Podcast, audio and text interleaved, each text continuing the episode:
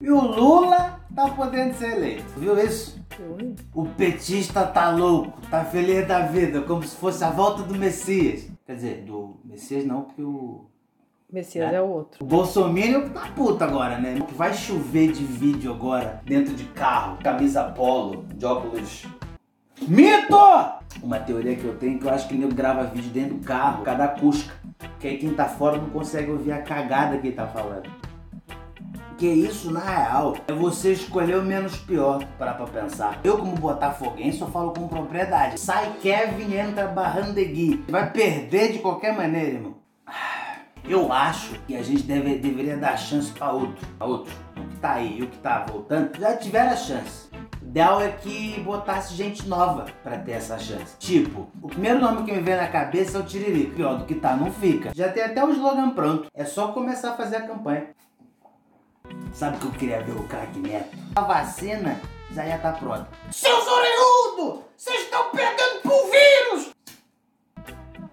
Eu queria ver o Anderson do molejo. Se é ele na presidência, esse vírus já, também, também já tinha ido embora. Porque ele ia enfiar a piroca no vírus também. E aí, ele comendo o vírus, ele ia fazer uma mutação do vírus. Como sequela, você ia ficar com a cara do Anderson do molejo. Aí ninguém ia sair de casa, né? De medo de ficar com a cara do Anderson no molejo.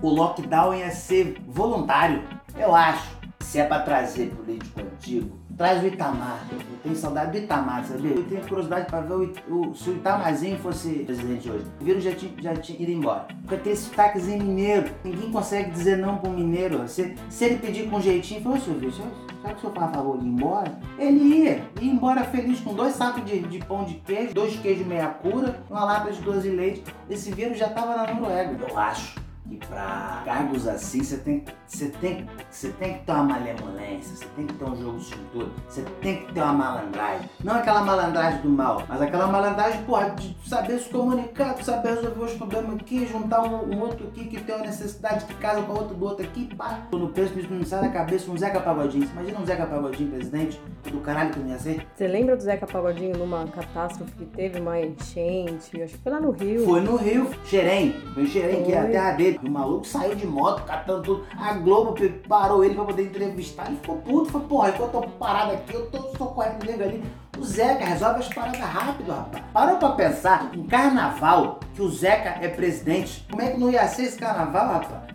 Aí tem aglomeração. Meu irmão, Rio de Janeiro, carnaval, esse vírus já tava em cativeiro se pai ele tá junto com o Coutinho Lopes. Uma coisa eu tenho certeza: se o Zeca é presidente, a Petrobras se transforma na maior produtora de cerveja do mundo. A nossa cerveja ia ser melhor que a cerveja da Alemanha, ia ser 7 a 1 na Alemanha. Chupa, Alemanha! Zeca é presidente!